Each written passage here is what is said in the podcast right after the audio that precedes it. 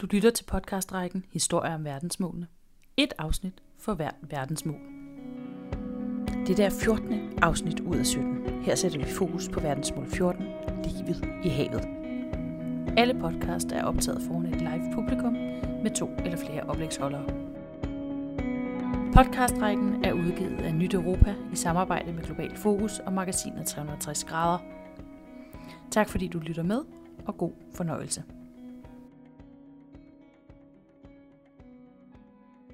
I aften skal vi diskutere verdensmål nummer 14, som handler om livet i havet og har til formål at bevare og sikre bæredygtig brug af verdens have og dets ressourcer. Derfor er vi i dagens anledning så heldige, at vi kunne sætte fokus netop på livet i havene i de her fuldstændig fantastiske omgivelser. Det er svært at, øh, at konkurrere med øh, rockerne bagved, men vi vil prøve. Øhm, i dag er omkring 40 procent af verdens have stærkt belastet af blandt andet forurening, overfiskning og ødelæggelse af rev og levested for fisk og dyr langs kysterne. Og vores have kan ikke blive ved med at, at tage den her øh, behandling, og det kan få fatale konsekvenser, som jeg er sikker på, mange af jer er fuldstændig klar over. Men det kræver handling nu. Så derfor er vi meget glade for at have det her stærke panel på banen. Vi skal først høre en introduktion af kurator for Den Blå Planet, Lars Skov Olsen, som kort vil fortælle om stedet her. Øh, han vil også fortælle om, hvordan det står til med verdens koralrev. Jeg er sikker på, at mange af jer så øh, nogle af dem på vejen ind her, eller i hvert fald dele eller rekonstruktioner. Øh, koralrevet er under hastig forandring, og flere steder er det helt dødt. Hvordan bevarer vi, hvad vi i forvejen har, og sørger for, at koralrevene kan blive genoprettet? I det næste oplæg, der vil marinebiolog og professor Catherine Richardson i sit oplæg kom ind på biodiversitet i havene, og hvordan den er ændret på baggrund af klimaforandringer. Det er jo virkelig et stort drama, vi oplever, og som vi skal høre om. Hun vil også komme ind på mikroplanters betydning for havets evne til at optage CO2. Så skal vi høre et oplæg fra Thomas Kirk. Thomas er havbiolog og projektleder i Verdens Naturfonden, og han vil i aften sætte fokus på udfordringen ved overfiskeri og hvordan vi i Europa kan forbedre reguleringerne, så der kan blive sat en stopper for det. Det er meget tiltrængt. Til sidst så skal vi høre et oplæg af vicedirektør og miljøbiolog i Plastic Chains, øh, Berit Asmussen. Hos Plastic Chains arbejder de til daglig med dokumentation, formidling og ikke mindst løsninger der sætter fokus på konsekvenserne af den voksende plastikforurening, som jeg er sikker på, at rigtig mange af jer følger, fordi det er så meget ude i, i medierne lige nu. Hun vil med sin ekspertviden gøre os klogere på arbejdet med plastikforurening, og om hvordan man kan søsætte forhandlinger for en mere bæredygtig verden. Først så vil jeg øh, give ordet til dig, Lars, og igen lige sige tak for, at vi må være her. Det er ufattelig smukke og inspirerende omgivelser. 10 minutter, hvis du vil øh, opdatere os på, på stedet her og situationen. Jeg skal skynde mig. øhm, rigtig hjertelig velkommen alle sammen, og det er jo fantastisk at se så mange mennesker, der kommer her på den blå planet. Det ligger jo i vores DNA at være med til at bevare naturen. Vores øh, mission den er at få børn og voksnes hjerter til at banke for vandets vidunderlige liv. Og en af måderne, vi gør det på, det er jo ved at fortælle om, hvor fantastisk det er. Og alt det, der er fantastisk, alt det, vi holder af, det passer vi meget bedre på. Så det er vores mission. Så derfor så lever det jo rigtig godt op til, at de kommer her. Så vi er rigtig glade for, at vi blev spurgt for, om, øh, om vi kunne holde det i aften, og vi stiller selvfølgelig lokalerne til rådighed. Så rigtig hjertelig velkommen her blandt Hejer og Rocker.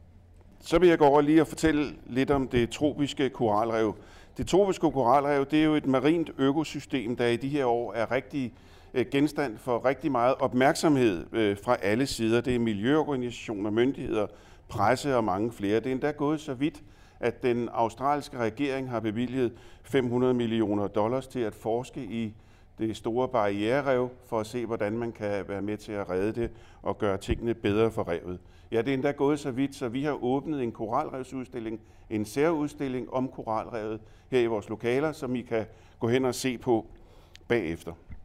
Øh, alle er bekymrede for det her vel nok mest avancerede økosystem i hele verden. Man kan vel kalde det et, sådan et marint Formel 1 økosystem, og det har vi ikke råd til at miste.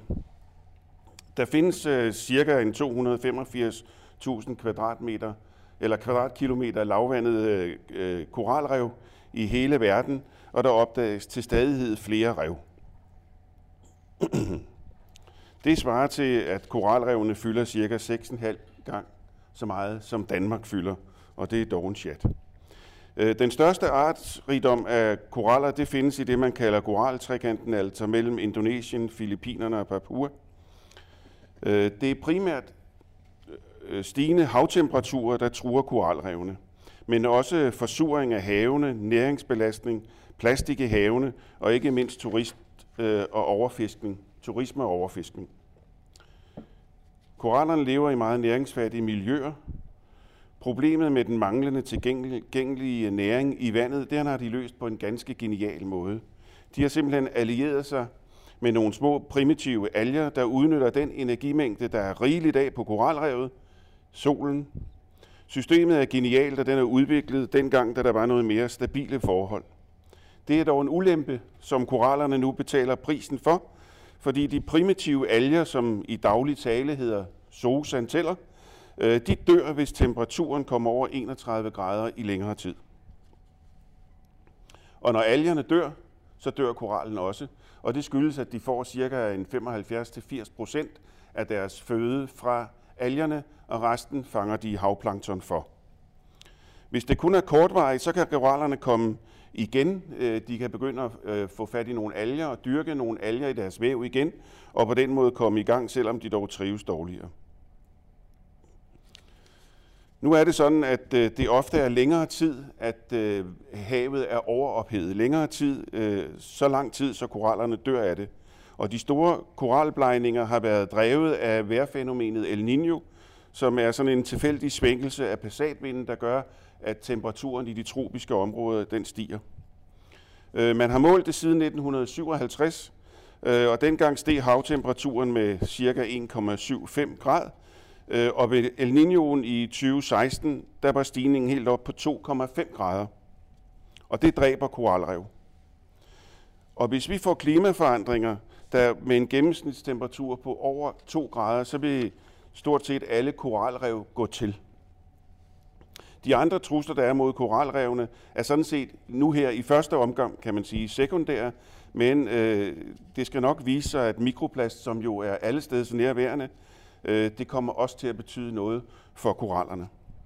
Det er sådan, når korallarverne de skal sætte sig ned på havbunden og begynde at gro op til koraller, øh, så går de i gang med at øh, optage zooxanteller til deres væv, altså de her små alger, så de kan få sollys og leve af de sukkerstoffer, som algerne udskiller, øh, og der kan de sagtens komme til at optage mikroplast i stedet for alger, og så får de jo ikke noget næring, så det kan godt få en stor betydning.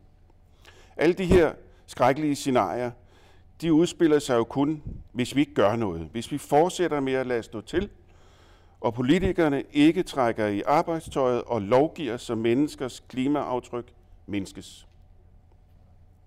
Til det kan man så sige, at politikerne gør jo kun, hvad deres vælgere forlanger af dem.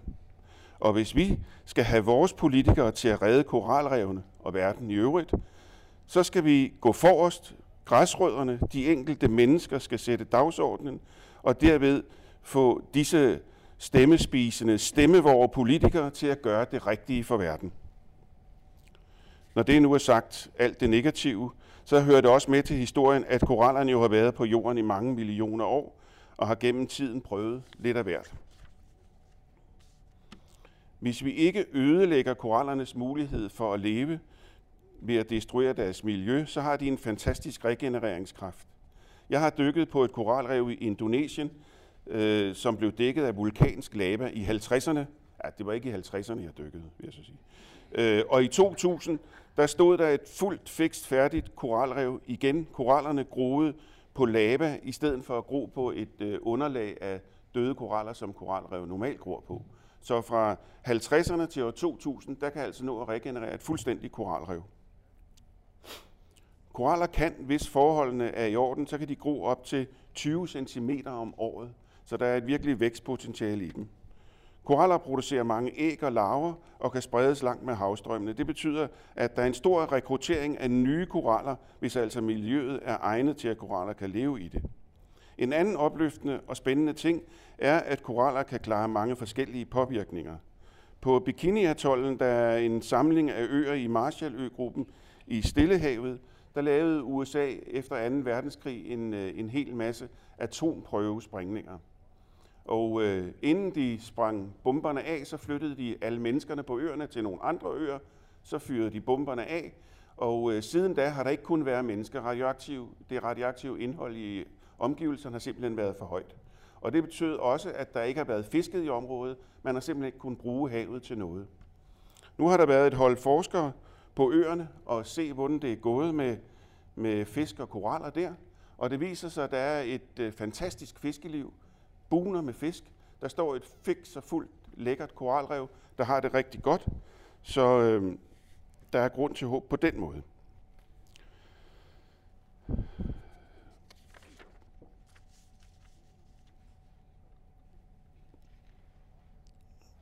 Der er mange projekter i gang for at restaurere koralrev. Øh, der er mange koralrev, der har været bleget, og så er der øh, organisationer, der er gået i gang med at flytte koraller fra nogle steder til nogle andre steder. Øh, på Maldiverne der er man begyndt i turistområderne at bygge nogle store metalkonstruktioner, som turisterne kan få lov at købe. Så binder man nogle koralaflæggere på, plopper øh, dem i vandet, og så får de lov at gro der, og efter nogle år, så begynder der at samle sig fester, og der bliver dannet sådan et helt lille koralrev. På den måde, så kan man sige, at man hurtigt kan få koralrevet igen, hvis man øh, hjælper på det. Øh, forskere har også undersøgt koraller i de områder, der har været øh, store blegninger i, og det viser sig, at korallerne i de områder optager zoosanteller eller alger, som er mere temperaturtolerante end de alger, de havde før. Øh, og det kan sagtens skyldes jo selvfølgelig, at øh, de temperatursarte alger er gået til, så udvalget har ikke været andet. Men det viser, at der dog trods alt er et håb for, at korallerne kan nå at tilpasse sig ved at få nogle alger, der kan tåle nogle højere temperaturer. Så alt i alt er der håb. Det var det for mig.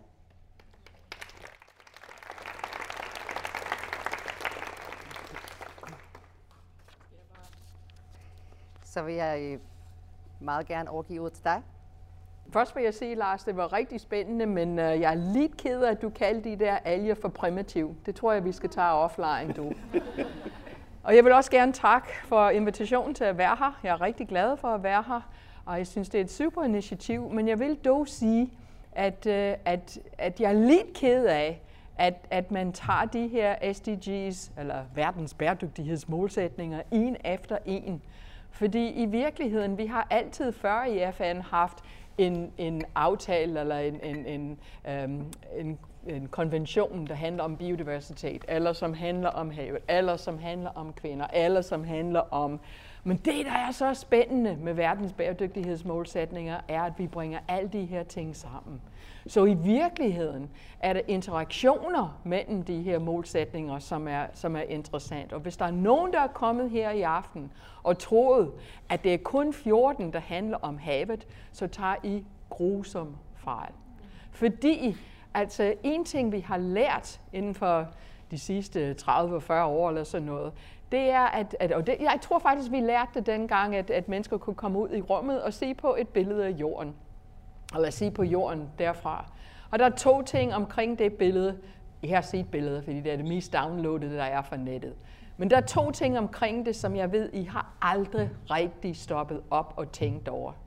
Den ene er, at vores forfædre lavede en forfærdelig fejl, da de kaldte den her planet for jord. Den skulle hedde hav. Den er to tredjedel dækket af havet. Og det andet er, at den ingen navlestreng har. Og når den ingen navlestreng har, så betyder det, at de ressourcer, og tager, tager ikke fejl, det er ikke penge, der gør os rige, det er jordens ressourcer. Men når vi har brugt de ressourcer, så får vi altså ikke flere. Det betyder også, at vi kan ikke rigtig komme af med noget af vores affald. Og jeg er, altså jeg må indrømme, at jeg, jeg faktisk, jeg ved godt, at I gør det fantastisk godt i Plastic Change, men jeg er så dybt forarvet over den her samfundsdiskussion om plastik. Vi har smidt plastik ud siden 50'erne, velvidende, at den var stort set unedbrydelig. Vi har haft billeder af jorden fra rummet siden 60'erne fra Apollo-missionen, der viser, at der er ingen navlestring, der er ikke noget rør, der leder ting væk, og et to tredjedel af jorden er dækket af hav. For pokker troede vi, at plast var på vej hen. Selvfølgelig er det i havet. Så de andre, altså, så de to store trusler, som, som havet har overordnet, det er brug af dens ressourcer, og det kan være din fiskeri eller, eller andre ting, vi tager ud, og det er affald. Og det betyder, at det er 13 klimaforandringer, det er 12, altså bæredygtig forbrug og, og øh, produktion og forbrug. Det er to, altså fødevareproduktion, fordi vi får for meget næringssalt i. Det er tre, som er sundhed, fordi al vores plast, alle vores mediciner er pakket ind i plast. Jeg, jeg kunne blive ved. Altså det er alle. Og hvis vi skal løse havets problemer, så er det ikke kun det rører havet, se på havet, er på havet, der kan løse de problemer. Det er også alle sammen på landjorden. Det var punkt 1. Jeg har tre ting, jeg vil sige nu omkring status for havet. Den første er, hvem har været til tandlæge og fået at vide, at, øh, at de har syreskader på deres tænder?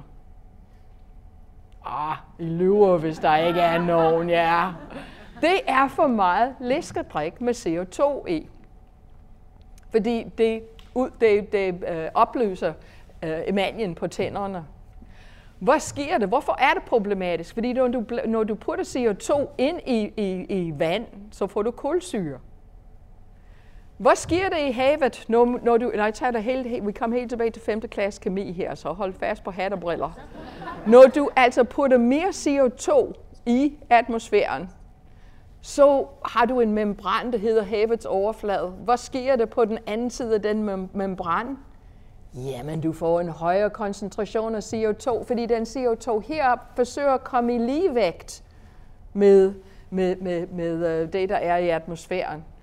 Så du forsyrer havet. Lars nævnte det, men jeg synes, at det er vigtigt. Han siger, at lige nu er det største problem for koraller, det er temperatur. Jeg er fuldstændig enig, men i princippet, i princippet kunne man godt måske få bugt med temperaturen ved at sætte noget spejl op, eller nogle partikler, eller hvad man nu kan med geoengineering. Men så længe man fortsætter med at putte CO2 i atmosfæren, vil du få det her problem med forsyring. Og man regner med, at hvis man fortsætter med at putte CO2 ud i atmosfæren med den hast, som man har i dag, så vil der allerede i 2060'erne, hvor mange af jer vil stadig være i i 2060'erne, vil der ikke være nogen steder i verdenshavene overhovedet, hvor der kan danne koralrev. Det betyder ikke, at alle koraller går, altså vil uddø. Det betyder, at den hastighed, hvorved de går i opløsning, vil være større, end den, de bygges op ved. Så altså selv hvis vi får styr på temperaturen, så er forsyring et problem. Og det er ikke kun koraller. Hvem ellers i havet laver kalk? Jamen det er de der små primitive uh, planter som, som kalkflagellater, som, som lavede Møns Klint og, og White Cliffs of Dover. Det er, det er sågar østers og skalddyr og hummer og rigtig, rigtig mange organismer i havet danner kalk. Der er forskellige former for kalk, og nogle er mere robuste end andre over for syrehedsændringer. Men havet har ikke været mere surt end det er i dag i de sidste 23 millioner år. Så det er ikke kun klimaforandringer i, i form af temperatur, som vi skal tænke på. Det var punkt 1. Punkt 2. De der primitive planter, som vi har i havet, er meget, meget vigtige i forhold til klima. Faktisk er det deres aktivitet, regner man med, har været meget vigtig, i, når, når jorden har skiftet fra is til ikke-istider. Fordi de trækker CO2, når der er mange af dem, så trækker de CO2 ud af luften, og det afkulde jorden. Og når der ikke er så mange, så kan de ikke tage så meget op, så er det varmere. Så det er enormt vigtigt. På landjorden, vi siger, okay, plant et træ, og, og, og så redder vi klimaforandringer. Og det er fint, den CO2, den kommer og sidder i den, den træ, indtil vi, eller det træ, indtil vi brænder den, eller, eller, eller fælder den, altså, eller forrådende.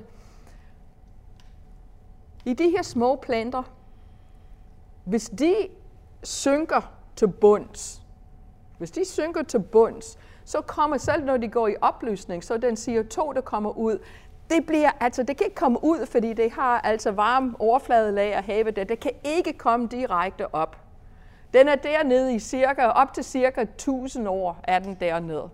Og indtil videre har havet optaget mellem en tredjedel og halvdelen af den ekstra CO2, som vi mennesker har smidt ud i atmosfæren siden den industrielle revolution. Men meget tyder på, at de organismer, der er rigtig gode til at, at trække CO2 fra overfladelag ned til bunden, at i et varmere hav vil det være færre af dem. Eller et surt hav, altså vil det være færre af dem. Så vi regner med, at den her biologisk pump, som vi, som vi kalder det, hvor de her plankton trækker CO2 ud af atmosfæren, at det vil være mindre stærkt. Det vil ikke kunne tage så meget ud i fremtiden. Lige nu, hvis vi absolut, og der er mange politikere, der vil have det, hvis vi absolut skulle putte en pris på, hvad de laver, så svarer det til, hvis vi bruger den CO2-pris, som vi har i, i, i EU nu, så de der små fytoplankton, de tager det svarer til 0,1 til 1 procent af verdens BNP. Hvert år bruger de ved at tage det her CO2 ud af atmosfæren. Så de er død vigtige for os, og de er ikke bare en sort kasse. Biodiversitet gør forskel, og alt tyder på, at de typer af alge, primitive planter, som er, er god til at, at overføre CO2 herfra ned til bunden, der vil være færre af dem i en varmere og mere en forsyret, et hav, hvor pH er, er blevet mindre. Og min sidste pointe er, om det, der sker med havet nu her, er, at de der organismer, du har i havet, de er sådan set ligesom landorganismer, også mennesker. Det er ikke så underligt, fordi livet startede i havet, så hvorfor skulle de leve efter andre regler? Hvad gør vi når det bliver for varmt der, hvor vi er, eller vi ikke kan få noget mad der, hvor vi er, jamen vi flytter os et andet sted hen. Og det gør marine organismer også. Dem, der skal have lidt koldere vand, enten flytter sig nordpå, eller går ned i, i, i vandsøjlen, hvor det er koldere nedenunder. Dem, der ikke flyt, kan flytte sig, såsom koraller, de dør. Det vi får ud af det her er, at vi får helt nye økosystemer. Noget helt nyt til os. Vi har aldrig set dem før. Vi, kommer, vi ved ikke, måske er de lige så gode som, som alle de andre, men vi ved det ikke. Så vi kommer til at se helt nye økosystemer, som har udviklet sig over meget, meget, meget kort tid. Fordi de ændringer lige nu, vi ændrer CO2-koncentrationen, eller temperaturen i atmosfæren 170 gange hurtigere end, end baggrunden. Altså, den er, den er simpelthen helt, helt øh, utrolig, så hurtige ændringer sker, og, og evolution, især hos de store organismer, plejer altså ikke at være så hurtigt. Men vi kan håbe på, uden at vide det, vi kan håbe på, at de nye økosystemer er lige så godt for naturen som de gamle. Det er måske ikke lige så godt for os. Det kan jo være, at vi skulle vende os til ideen af en nytårssardin i stedet for en nytårstorsk. Tak.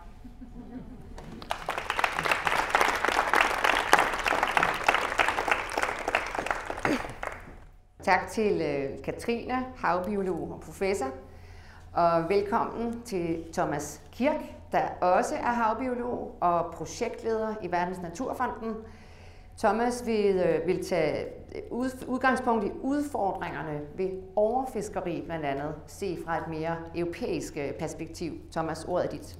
Jeg har, øh, jeg har lovet, at vi taler om overfiskeri, og det skal jeg også nok. Men øh, fiskeri påvirker livet i havet på så mange måder, så jeg kommer helt sikkert til at brede mig lidt ud inden for emnet. Det håber jeg er okay.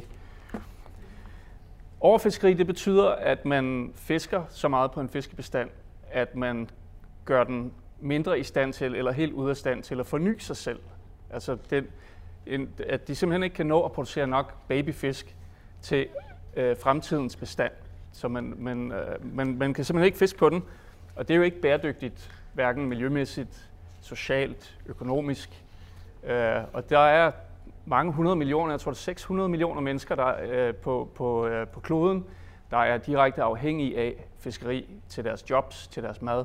Så det er, øh, det er meget vigtigt, at vi har en, øh, en bæredygtig forvaltning af vores fiskebestand. Hvis du fisker for hårdt på en bestand, så kan den faktisk kollapse. Altså man kan, man kan fiske den ned til, så, så, så fiskene simpelthen ikke kan finde, finde hinanden, når de skal gyde. Vi har set det i Canada, Newfoundland, der forsvandt torsken for årtier siden, aldrig komme tilbage. Dens plads i økosystemet er taget af nogle andre. Øh, vi har også set, at tunen har været tæt på, men den har heldigvis begyndt at få det bedre. Man kan også ændre på et, øh, en bestand. Man kan, man kan fjerne for eksempel øh, rovfisk. Rovfisk de har en rolle i økosystemet. De, de kontrollerer hele økosystemet. Vi kan se for eksempel hajer på, i koralhavs, i tropiske systemer. Vi kan se i Kattegat, for eksempel, der fjernede vi øh, en stor del af torskebestanden, og øh, det, det vi har tilbage nu, det er alt det, som torsken plejede at spise, og det er jomfruhummer. Og hvis ikke fiskerne de kunne fange de jomfruhummer og tjene faktisk ret mange penge på dem, så ville det også være en økonomisk katastrofe for dem. Og noget andet er, at når man fjerner de store fisk, der er mange havområder, hvor der stort set ikke er store fisk tilbage, og vi taler de rigtig store fisk. Og det svarer til, at du gik en tur ned ad gaden i København og kun så babyer, børn, større børn. Så vil du selvfølgelig gå og tænke, hvor er, hvor er de voksne henne? Hvor er de gamle? Hvor er de fisk, der, der producerer alle de æg, der skal føre bestanden videre til de kommende generationer? Og en anden del af overfiskeri, som vi ikke helt har styr på, fordi det er sjældent noget, vi kan se, det er det ulovlige fiskeri, og det foregår altså desværre stadig hele verden over, og også i Danmark. Vi ser øh, Øh, det, man kalder udsmid eller discard, og, det er både uetisk og ulovligt, men det foregår i stor stil. Øhm, og det handler om, at når du fisker, så vil du gerne i land til havnen og markedsføre nogle fisk, som har en god pris. Og det har de, hvis de har en vis størrelse. Så undervejs i dit fiskeri, så optimerer du hele tiden din fangst, så du gemmer på de store, og de mindre værdifulde fisk, dem kylder du bare ud. Og det er jo heller ikke bæredygtigt på nogen måde. Globalt så siger man, at omkring 30 procent af fiskebestanden er decideret overfisket. Og 60 procent de er fisket på den måde, man kalder maksimalt bæredygtigt udnyttet. Det vil sige, at man er fisket til det punkt, hvor ressourcen kan forny sig selv. Går man videre end det, så begynder vi at få problemer. Og man kan sige, det er ret flot, for mange, mange mener, at det faktisk er et mål, at vi skal, vi skal udnytte de levende ressourcer. Vi skal jo spise, vi skal have mad, men det er også skrøbeligt, når 60 procent er nået til det punkt, når vi har en, en verdensbefolkning, der vokser så hurtigt. I EU, der kan man ikke sige noget generelt om, hvor meget overfiskeri der er, fordi der er meget store forskelle. I Middelhavet, der er 90 procent af fiskebestanden, de er overfisket, decideret. Hvor i Nordlanden, hvor vi bor, i havene omkring os, Kattegat, Skagerrak, Østersøen, der har man gennem, vi har stadig problemer, men igennem mange år har vi haft en, en langsigtet forvaltning, som faktisk har nedbragt overfiskeriet fra et forholdsvis højt niveau til nu, hvor vi har omkring 30 procent af de bestande, som vi har referencepunkter på, som er langt fra alle, som er uden for de sikre grænser. Så vi har faktisk, det lykkedes os i Nordøstatlanten at gøre ret meget ved det her problem. Så hvordan fikser man så overfiskeri? Jamen det gør man ved at lytte til biologerne. Lytte til os. Hvis vi siger, at I skal fange 1000 ton torsk, så skal I ikke gå efter 4.000, fordi I har 10 fiskere i Gilleleje, som brokker sig, og der er valg om to år. Altså, det dur simpelthen ikke. Naturen er ligeglad med, hvornår der er valg. Og noget andet er, at vi kan få styr på kontrol. Øh, lige nu er der rigtig mange ting, der foregår, uden at vi ved det. Og jeg siger ikke, at fiskere er mere øh, øh større slamper der end alle mulige andre, men de, de udfører deres erhverv langt, langt væk fra, hvor vi kan se, hvad de laver. Og det, det er vigtigt i sådan et udbredt erhverv, der har sådan en naturpåvirkning, at vi også er i stand til at følge med. Og der har vi så en minister, der i det her tilfælde er ret fornuftig og gerne vil gå, gå forrest med at sætte kameraer på fiskefartøjer, så vi hele tiden kan se, hvad de smider ud. Men det er ikke bare et spørgsmål om, hvor mange fisk man fanger. Det er også et spørgsmål om, hvor man fanger dem, og hvordan man fanger dem. Fordi en stor del af europæisk fiskeri foregår med bundtrav, og det svarer til, at man slæber et net hen over havbunden. Ofte så har man på begge sider af, af nettet, travlet, der har man sådan nogle skovle, der pløjer igennem bunden for ligesom at, at, at vivle det hele op og, og hyrde fiskene ind i nettet. I nogle fiskerier, der har man meget tunge kæder, og i andre fiskerier, der har man decideret skraber, der sådan skraber på bunden. Det har en lav selektivitet. Det fanger stort set alt. Der er nogen, der er blevet lidt bedre, men, men det har en lav selektivitet, og det har en meget høj påvirkning på havbunden. Så igennem årtiers fiskeri har vi faktisk ommøbleret vores økosystemer i, i hele Europa temmelig meget. Og i Kattegat Skagerrak, der er det sådan pt. omkring 50 til nærmere 75 procent af de havområder, som bliver påvirket med bundtravl. Hvis vi synes, det er meget, at vi har 60 procent øh, af Danmark, der er under plov på land. Prøv at tænke på, at det er 75 procent under vandet, der er under plov. Det er bare en anden slags plov. I Adriaterhavet, der er det 80 procent. Og hver gang der har været sådan et bundtravl, så tager det i gennemsnit, et helt almindeligt bundtravl, så tager det i gennemsnit 2 til seks år for havbunden at reetablere sig. Så hvad gør vi så ved det? Vi skal innovere os ud af det. Det er simpelthen en dum måde at fiske på. Så den innovation, den skal finde sted, og vi skal tale op, og vi skal dyrke det skånsomme fiskeri, fordi det er sjovt nok, at de fiskerier, som bruger mindre brændstof, godt for klimaet, og har den mindste påvirkning på havbunden. Der er nogle fiskerier, for eksempel jomfruhummer fanget med, med travl, som har et klimaaftryk svarende til oksekød. Så det, det er værd at tage med. Og så skal vi reducere det her fodaftryk, der er så udbredt i havene omkring Danmark, sådan så vi, vi, vi får det begrænset til de områder, hvor de rent faktisk fanger mest. Altså de økonomisk mest vigtige områder. Hvis vi gør det, så får vi faktisk reduceret det der fodaftryk helt vildt. Og så får naturen en chance. Så skal vi forvalte fiskene, som det de er. De er vilde dyr. Når de er små, så har de brug for steder at gemme sig. Når de er lidt større, så skal de have nogle steder, hvor de kan søge føde. Når de skal parre sig, så skal de have gydeområder, hvor de kan være i fred. Og i det hele taget skal vi tænke i større sammenhængende beskyttede havområder. Ikke 10 procent, som verdensmålene siger, vi skal, vi skal opnå, men vi synes i Verdensnaturfonden, det skal være 30 procent nærmere. Og det synes forskerne også er nærmere et realistisk bud. Og vi behøver faktisk ikke at kigge nærmere ind til Øresund, som er den vej, hvor der har været forbud mod bundtravl siden 1932 på grund af skibsfartssikkerhed. Og derude, der har du masser af fisk. Babyfisk, teenagefisk, morfar og mormorfisk, som kan producere en masse øh, børn. Og vi har et livligt fiskeri, som trives, og vi har nogle, nogle, nogle bundhabitater, nogle stenrev, vi har ålgræsenge, og vi, vi har det hele, som har det rigtig, rigtig fint i forhold til de farvande, der er nord for og syd for. Det er ret imponerende, og et bevis for, hvad man kan opnå.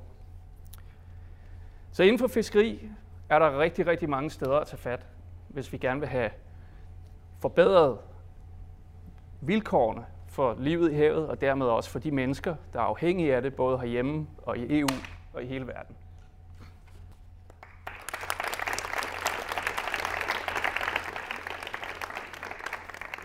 Jeg vil gerne byde velkommen til øh, Berit, som vil tage udgangspunkt i konsekvenserne for den voksende plastikforurening i verdenshavene. Og øh, Berit repræsenterer Plastic Chains, og jeg er sikker på, at øh, mange af jer følger, hvad der sker, så det er virkelig spændende at høre, hvordan ser det ud fra dit perspektiv. Man kan sige, at udgangspunktet for, at Plastic Change overhovedet, øh, overhovedet øh, opstod, det var, øh, at nogle glade sejlere øh, opdagede, øh, at der var øh, øh, en masse plastik i havet, alle de steder, hvor øh, de normalt øh, kunne se blot så langt øjet rakte, øh, Øh, begyndte øh, de store mængder af plast, der er i, efterhånden er nået frem til havet, øh, at, øh, at, at blive meget tydelige. Så øh, når, når Catherine siger, at øh, i gamle dage, for i virkeligheden ikke så mange år siden, der, øh, der skulle vi øh, ud, på, ud i verdensrummet for at se, at, øh, at verden hænger øh, sammen, og at der ikke er noget afladet, så kan man sige, at nu kan vi simpelthen se med vores øh, egne øjne, at det, som vi tror, vi smider ud, det lander altså et sted, og vi får det lige i nakken igen. Øh, halvdelen af al den plastik, der nogensinde er blevet produceret, det er, de er blevet produceret de sidste 13 år. Øh, og, øh, og forskere har estimeret, at alt det plastik, der nogensinde er genereret, der er der kun 9% cirka, som er blevet genanvendt, og, kun, og 12% er blevet forbrændt. Det er vi ellers rigtig gode til i Danmark, kan man sige. Og hele 80% er et eller andet sted på jorden stadigvæk, enten i øh, store, øh, på store lottepladser, eller er landet ude i vores naturlige miljø, hvor det rigtig, rigtig hurtigt lander i havet, fordi havet jo fylder så meget på vores øh, jord, så den burde hedde vores hav.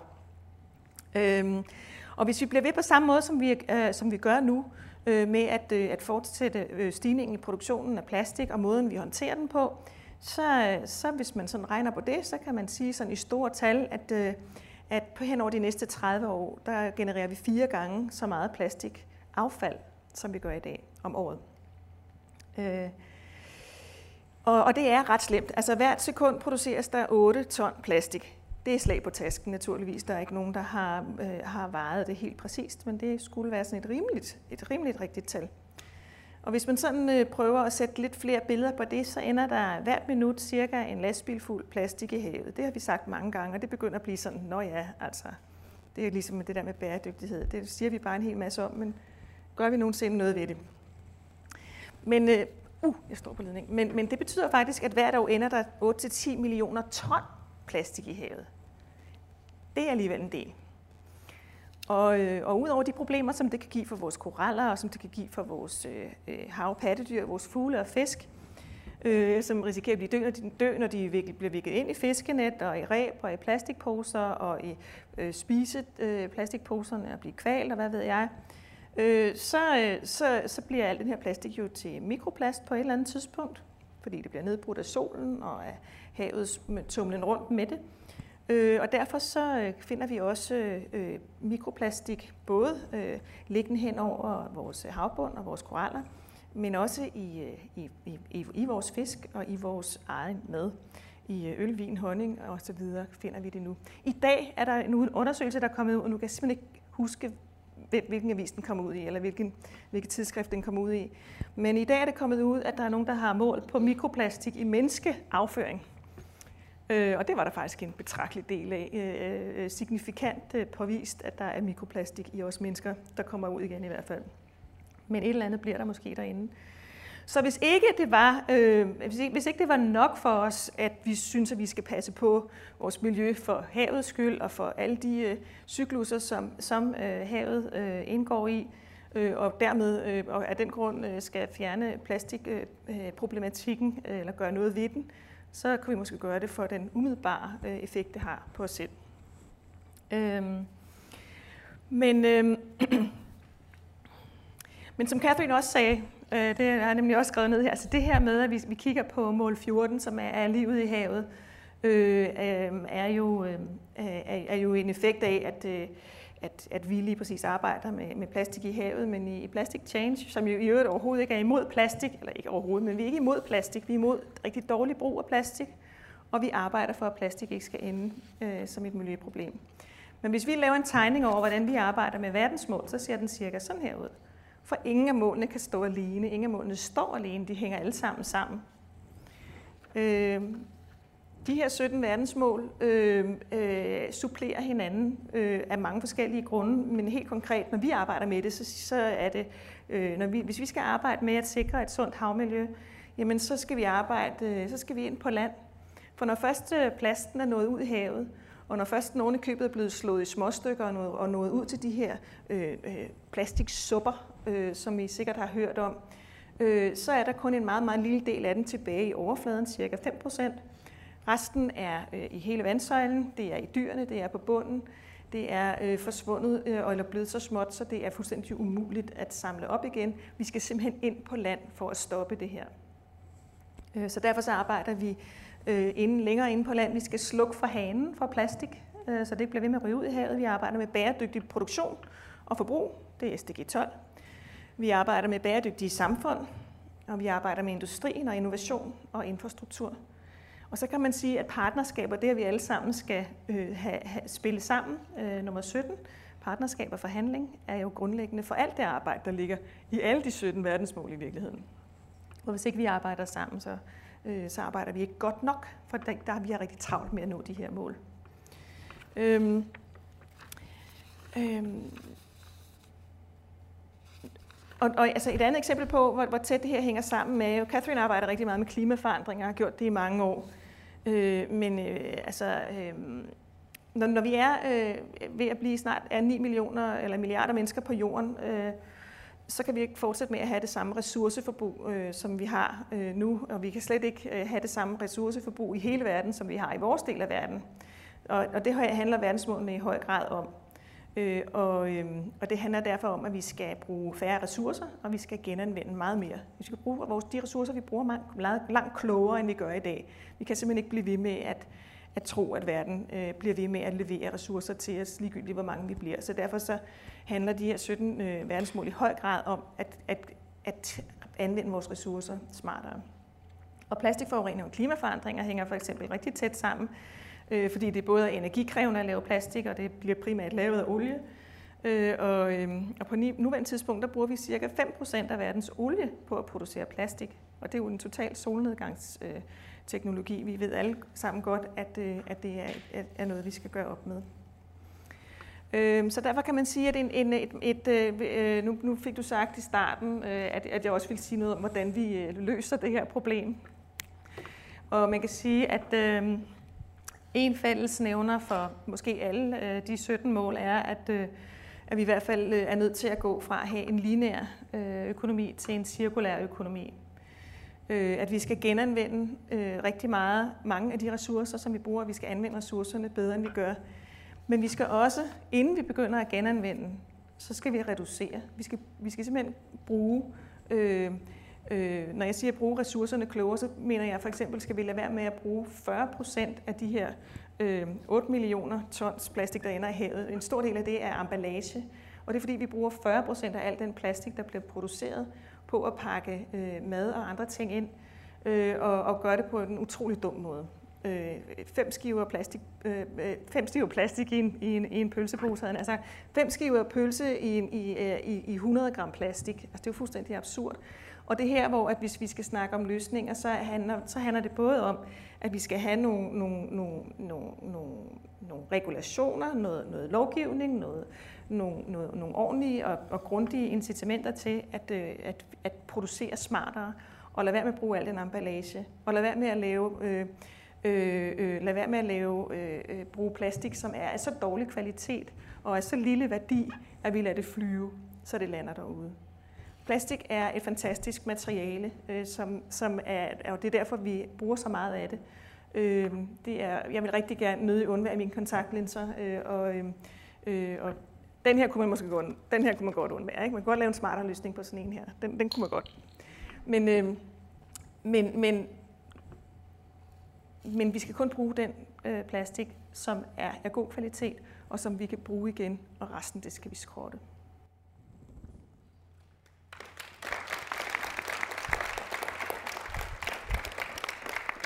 Tak til Berit Asmussen fra Plastic Change. Når vi nu lige har frisk en mente, øh, hvad du øh, siger og anbefaler, så vil jeg gerne spørge dig. Vi følger den her øh, hede kamp om plastik tæt i medierne, som det nærmest er blevet.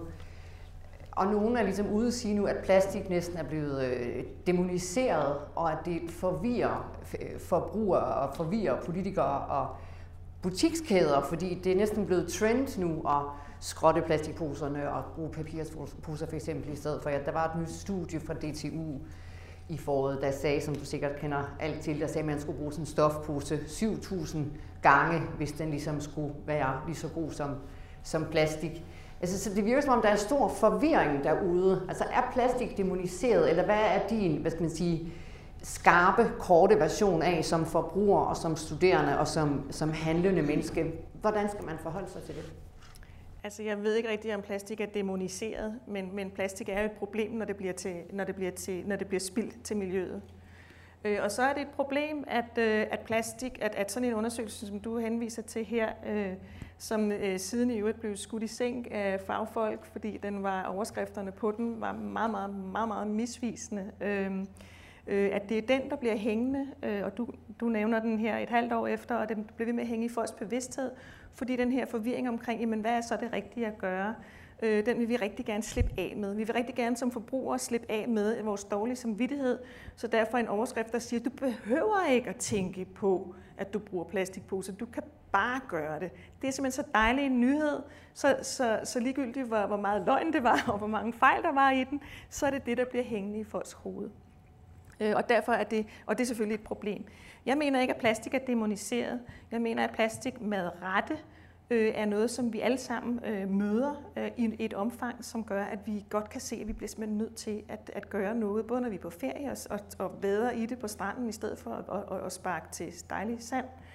Men sgu også, når vi er begyndt at, at, at sortere vores, øh, vores plastik derhjemme, de fleste af os opdager, hvor ufattelig meget plastik, hvor utrolig mange gange man går ud til sin lille plastikspand, ud til den store plastikspand, og det er et kæmpestort problem, hvis, der ikke, hvis plastik, øh, øh, den store plastikspand øh, ikke bliver tømt øh, af kommunen i tide, fordi det hober sig jo op. Altså der er mere plastik, når man køber ind i indkøbet, end der er indkøb, altså hvis man skiller det ad. Det er et problem. Nu har vi jo øh, et skarpt panel her, og der er sikkert flere meninger om, om, om plastik og debatten. Er der, er der nogle af andre, der har en, en kort kommentar? Ja. Ja, de der LCA-analyse, som Life Cycle Analysis-analyse, som, som blev lavet på DTU der, for uden at der var måske nogle metodiske problemer i det, de lavede, man skal altid huske, at de der undersøgelser er aldrig bedre end de spørgsmål, som man egentlig undersøger. Og, og jeg har aldrig hørt om, om en val, der er død af at spise mule, muleposer. Men jeg har set billeder af dem, der dør af at spise plastikposer.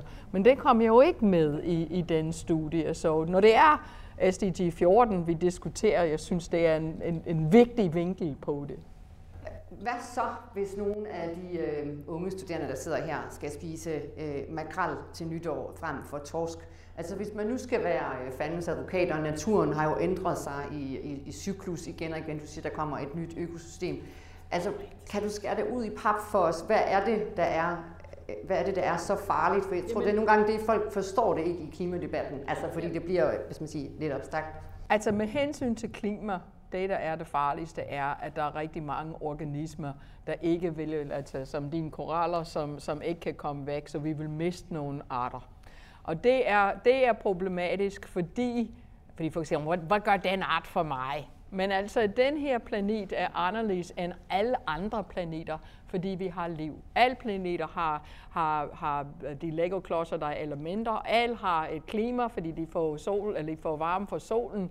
Men alle andre steder er de der elementer og, og molekyler, de er stort set inert. De, de, de reagerer ikke med noget. Men på land, på jorden, så har du biologi, der egentlig omsætter og, og transformerer og transporterer de her ting. Så, så to en, et, vores klima er faktisk et samspil mellem biosfæren, det vil sige alle levende organismer og klima. Og det er det, der gør det miljø, som der, der producerer det miljø, som vi får her.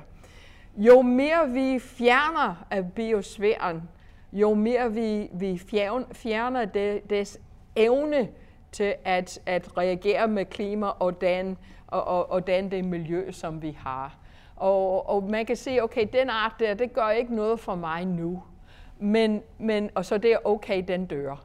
Men når klima tager en af sine naturlige svingninger, så kan det godt være, at de arter, der dør i dag, var meget vigtige for, at, at biologien eller biosfæren kunne gøre det, som, som den egentlig udviklede sig til at gøre.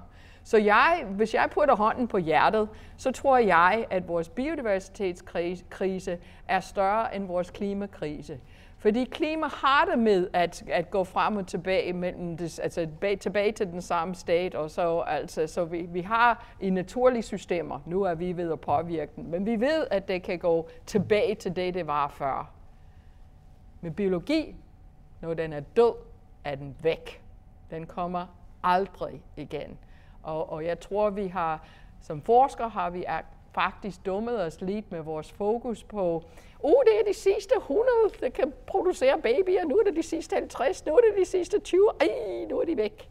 Fordi når de er ned på 100, så er de allerede holdt op med at gøre det i biosfæren, eller gøre det i jorden, som det egentlig udviklede sig til at gøre. Og vi skulle være meget bedre til at tænke på den funktion, som, som, som, som biologien har. Og, og bare meget kort til sidst. Jeg var selv øh, en af forfatterne på en paper, der kom ud her i sommer, hvor hele vores pointe var, det er meget godt, at politikere tager til Paris og beslutter sig for, ja, vi stopper det hele, det der opvarmning ved to, to grader over præindustriel. Vi drejer bare på vores emissionsknap, og når vi har drejet så meget, så bliver det to grader, så hænger det der.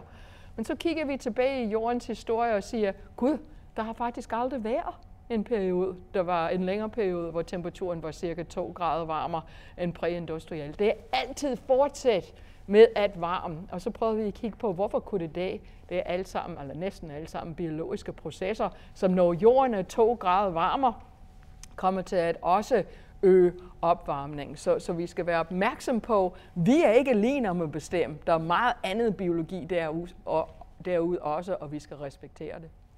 Thomas, har du en øh, kommentar til det, biodiversitet, og hvordan øh, plante- og dyrelivet forandrer sig? Altså, hvad betyder det? Hvorfor er det, det er så, så, så farligt og, og skrækgenialer? Man kan sige, en, hvis en art er væk, så er det lidt lige meget om, fordi den er blevet fisket væk, eller fordi den selv er flyttet væk. Men, men vi kan i hvert fald se mange steder, at hvis selv hvad skal man sige, kedelige arter bliver taget ud, så ændrer tingene sig. Det gælder også koralrev. Det kan være, at den art spiste øh, en eller anden art, som var, øh, du ved, der er mange af de rev, der er på i trupperne, som er overgroet af alger, fordi man har fisket øh, græsserne væk. Altså papegøjefiskene og sådan noget. Sådan nogle, nogle arter, der, der går rundt og spiser algerne, så bliver de simpelthen overbegroet. Så selv de kedelige arter har en funktion, og man, man taler også nu om biological traits, altså hvor man virkelig går ind og kigger på, okay, vi er nødt til at simpelthen kende funktionen på de her dyr. Fordi øh, de, har, de er alle sammen en, et, en brik i det her spil, og, og har øh, måske ikke lige stor betydning, men de har alle sammen en betydning. Lars, øh, du sagde øh, før til mig, at, at du er dyrenes konge, fordi du ikke bare ved meget om, øh, om koralrev, men om, om mange af, af dyrene og organismerne her. Men hvis vi skal starte med, med koralrevet, hvad er det, vi kan gøre Ja, altså, altså det, jeg sagde på dyrenes konge herinde for de her fire vægge, kort, fordi jeg jo er ansvarlig for ligesom dyrebestand. kan forholde sig så det var ikke som sådan dyrenes konge, fordi hvis det var det, det så havde jeg befalet alle dyr at, at overrule alle mennesker, og så var alting løst. Så kunne vi gå hjem. Men, øh, men hvis man skal gøre noget for koralrevet, så skal man jo stoppe øh, det, man er i gang med. Det vil sige, at man skal lade være at forsure havene, man skal stoppe CO2-udledninger, man skal lade være at lade klimaet øh, gå amok, så temperaturen stiger, så korallerne dør. Men alt det er jo, øh, det er jo utopisk at tro, at vi kan nå alt det her nu. Man kan bare se sådan ting, nu snakkede vi om, hvordan biologien kan rykke rundt på ting. Sådan en søstjerne som tornekronen, der lever på koralrevet, den lever af at æde koraller, når den er voksen. Men når den er lille, så lever den af at spise alger. Og det, der har gjort, der har været balance mellem tornekronen, der æder koraller, og koralrevene, sådan så øh, tornekronen ikke har slikket alle koralrevene rene, har været, at der i koralrevet ikke er ret meget energi, dermed er der ikke ret mange alger, dermed blev der ikke ret mange tornekroner voksne til, at de kunne æde koraller.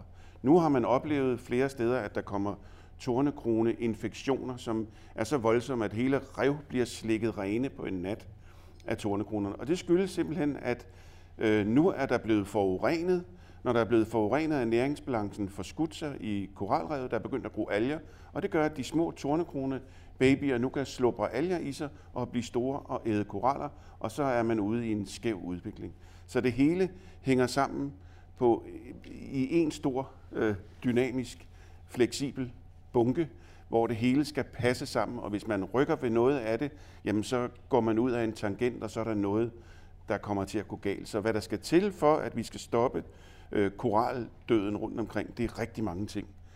Turismen er jo også en, en stor, har også en stor effekt på koralrevet, fordi man mange steder ikke tager de samme hensyn, som man gør i Danmark med en 300 meter beskyttelseszone. Nej, man plaster øh, hoteller op i strandkanten, og så siger man godt nok, at man kører alt kloakvandet væk, så kører man det ind i ørkenen og læser det af derinde, og så trækker det ned igennem koralgrunden, og så løber det bare ud i øh, koralrevet, sådan 200 meter fra kysten i stedet for. Så på den måde øh, er der rigtig mange ting, og jeg vil sige, det er ikke én ting, der gør det. Det vi skal sætte vores rigtige lid til, det er, at korallerne kan nå at tilpasse sig. Øh, og så har korallerne, som jeg også sagde, en kæmpe regenereringseffekt. En kæmpe, de, de vil gerne være her, hvis bare de får lov. Øh, Catherine, du fortalte mig, at du sidder og, og skriver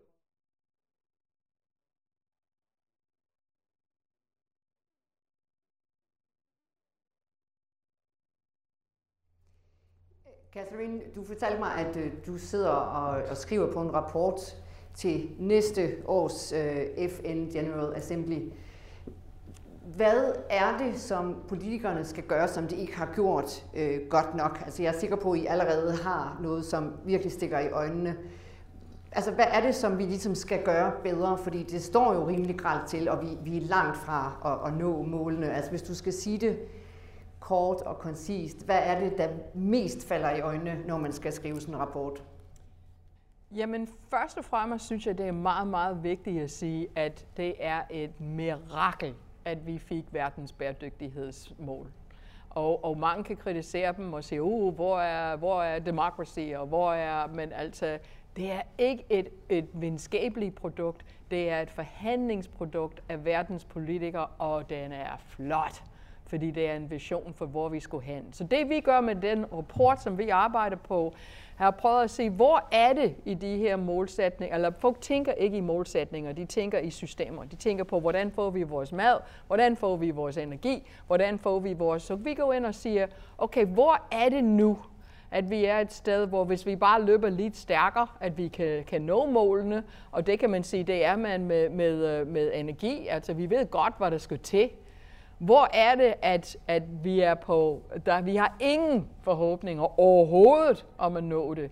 Det er ved vores, vores føde, fødevaresystemer. Det, det, det skal fuldstændig laves om, hvis vi skal nå de her målsætninger. Hvordan er det med vores affald? Det, kan, det skal også fuldstændig laves om, hvis vi skal altså nå de her målsætninger.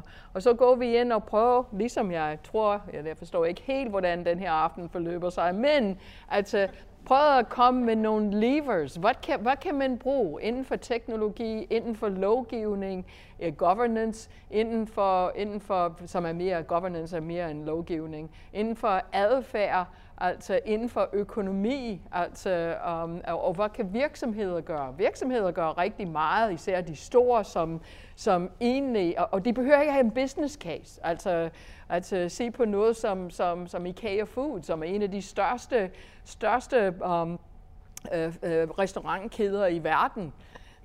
De sælger en milliard kød, tytbøller hvert år. Og hvad gør de? De sætter en målsætning for at bruge mindre kød, og de udvikler en grøn alternativ. Det koster dem penge at gøre det. Der er ingen business case, men de kigger ud i fremtiden og siger, det tror, jeg, vi, tror vi, vi har behov for der. Så, så vi prøver med den her rapport at identificere, hvor skal vi have transformative change, det vil sige der, hvor vi planlægger ændringer, og havet er på vores liste. Um, altså, og, og hvilke, hvilke leverages, hvad, hvad, hvad, hvad kunne vi gøre? Og hvor er det bedste eksempler? Hvem gør det godt? Hvorhen? Og kan vi lære af det og, og, og scale det op? Øh, så fik jeg lige lejlighed til at komme ind med, med et par tal, der står på mit lille papir her. Øh, fordi jeg, oprindeligt så var jeg blevet bedt om at sige noget om med, med udgangspunkt i det globale syd og sådan noget. Og det synes jeg ikke rigtig giver mening, øh, fordi øh, hvis vi taler plastikforurening, så er det rigtigt nok, at cirka 60 procent af al den plastik, som lander i vores, øh, i vores miljø, lander i vores have, de kommer fra, fra nogle få lande i Asien, Kina, Indonesien, Filippinerne, Thailand og Vietnam. Og grunden til, at, at, øh, at det er herfra, at der kommer øh, så meget øh, plastikudledning, det handler om, at, at her har man oplevet en økonomisk vækst, øh, sådan der er gået hurtigt, øh, men øh, og som er sket øh, sideløbende med, eller afkoblet fra, at man har fået en ordentlig affaldshåndtering, øh, som øh, Catherine nævner. Øh, og lige så snart der er bare en lille smule økonomisk vækst, så betyder det, at man også får større forbrug, og det er derfor, vi har det her forbrugsmønster, som er enormt vigtigt, når vi taler øh, øh systemet omkring vores hav, vores affald og vores, øh, vores miljø i det hele taget.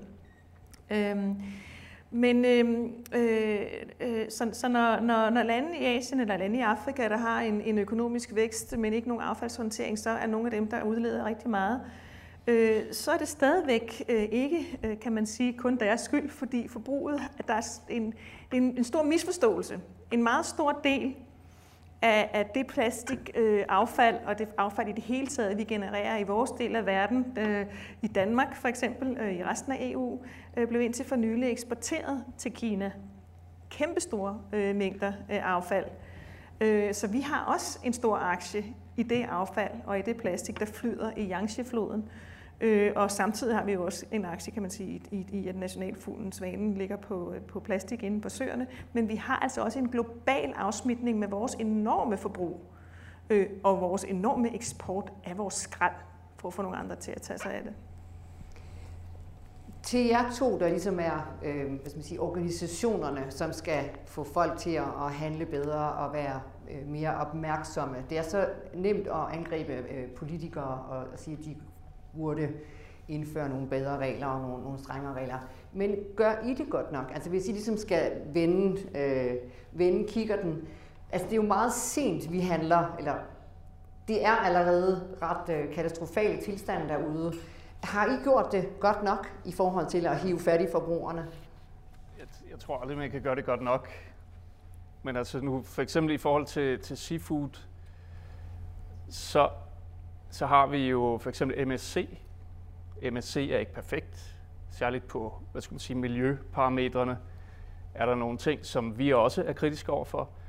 Men nu står vi så i en situation, hvor forbrugeren faktisk er i stand til selv at træffe et valg. Og, og øh, hvis øh, silden i Vestlig Østersø bliver overfisket, så mister den sin MSC-certificering. Så kan forbrugeren sige, jeg vil ikke fiske fra en overfisket bestand. Uh, så undgår jeg den eller får simpelthen ikke mulighed for at købe den som MSC-certificeret fisk. Så på den måde øh, har vi også skabt en, med, været med til at skabe en mekanisme, hvor fiskerne allerede har MSC-certificering, og her i ved årets udgang, der bliver al udsmid af fisk forbudt. Og hvis ikke du kan bevise, at du ikke smider fisk ud, så gør du noget ulovligt. Og hvis du gør noget ulovligt, så kan du ikke være MSC-certificeret. Så, så fiskerne de står nu i en klemme. Det er, at vi må delme få styr på vores udsmid, eller også så kan vi ikke få MSC-certificering. Hvis ikke vi får MSC-certificering, så kan vi ikke komme af med vores fisk. Fordi der er ingen, der gider at have dem. Så ja, jeg synes, vi har gjort det godt, men vi kan altid gøre det bedre. Og særligt på, på hvad skal man sige, miljøparametrene kan vi gøre det langt bedre. Jamen altså, vi kan, vi kan, op, vi kan være med til at bane vejen for nogle, nogle højere krav Altså, jeg synes godt, vi kan stille nogle højere krav til vores fiskere.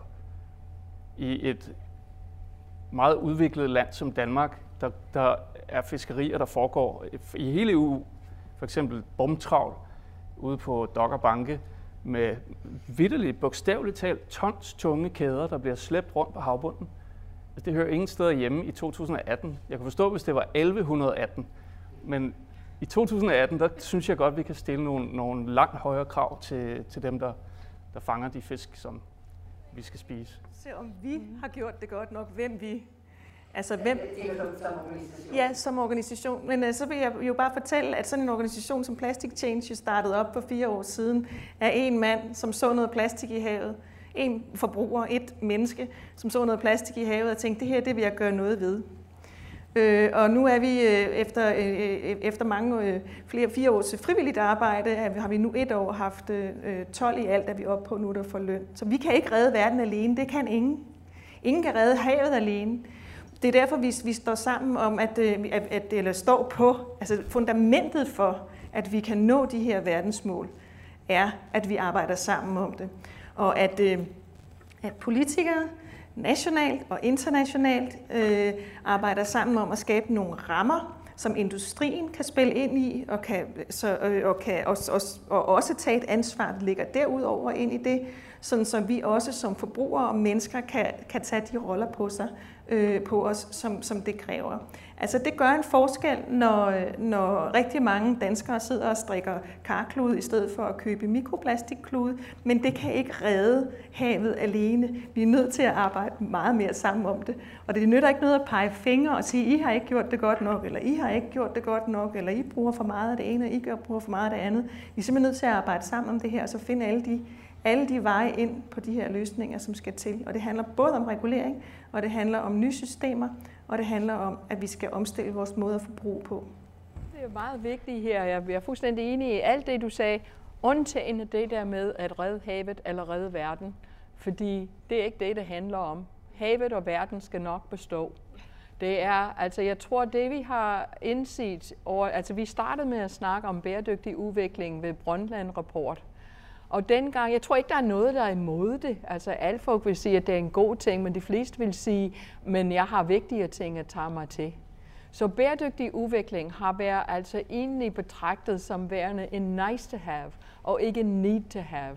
Og vores forståelse, der er vokset frem i de sidste par år om, hvordan mennesker påvirker klima, hvordan det påvirker havet på et globalt niveau, hvordan vores plads er osv., det, det, det det, vi, kan, vi kan nu se, at bæredygtig udvikling, hvad, hvad betyder det udvikling? Vi vil fortsat forbedre menneskenes øh, kår. Altså, al vil have det. Bæredygtig, det kan fortsætte ud i fremtiden. Det kan det ikke på den her måde. Så det er ikke nice to have, det er en need to have. Og glem det der med at redde verden. Det har øh, altså miljø øh, øh, øh NGO'er gjort i, i årtier.